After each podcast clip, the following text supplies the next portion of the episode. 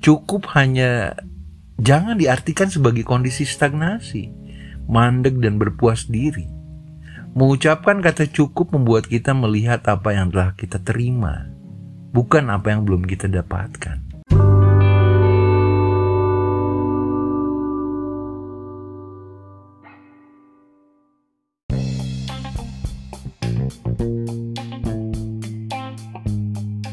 Inilah podcast sekitar kita.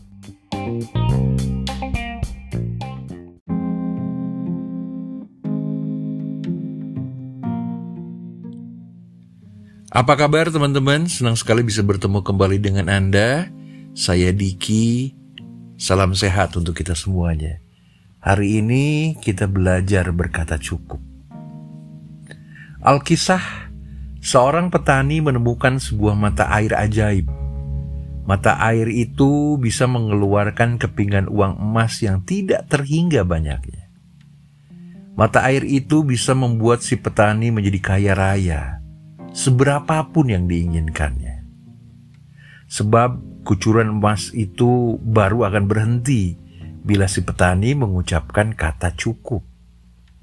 Seketika si petani terperangah melihat kepingan uang emas berjatuhan di depan hidungnya. Diambilnya beberapa ember untuk menampung uang kaget itu. Setelah semuanya penuh, dibawanya ke gubuk mungilnya untuk disimpan di sana. Kucuran uang terus mengalir sementara si petani mengisi semua karungnya, seluruh tempayannya, bahkan mengisi penuh rumahnya. Masih kurang. Dia menggali sebuah lubang besar untuk menimbun emasnya. Belum cukup, dia membiarkan mata air itu terus mengalir hingga akhirnya petani itu mati tertimbun bersama ketamakannya. Karena dia tidak pernah bisa berkata cukup. Kata yang paling sulit diucapkan oleh manusia barangkali adalah kata cukup.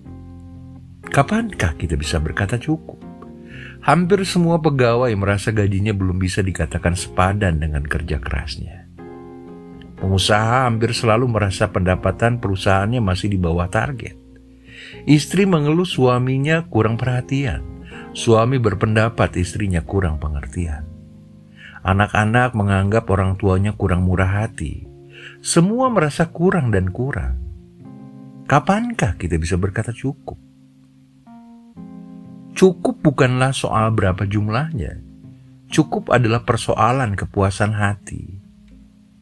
Cukup hanya bisa diucapkan oleh orang yang bisa mensyukuri. Tidak perlu takut berkata cukup. Mengucapkan kata cukup bukanlah berarti kita berhenti berusaha dan berkarya.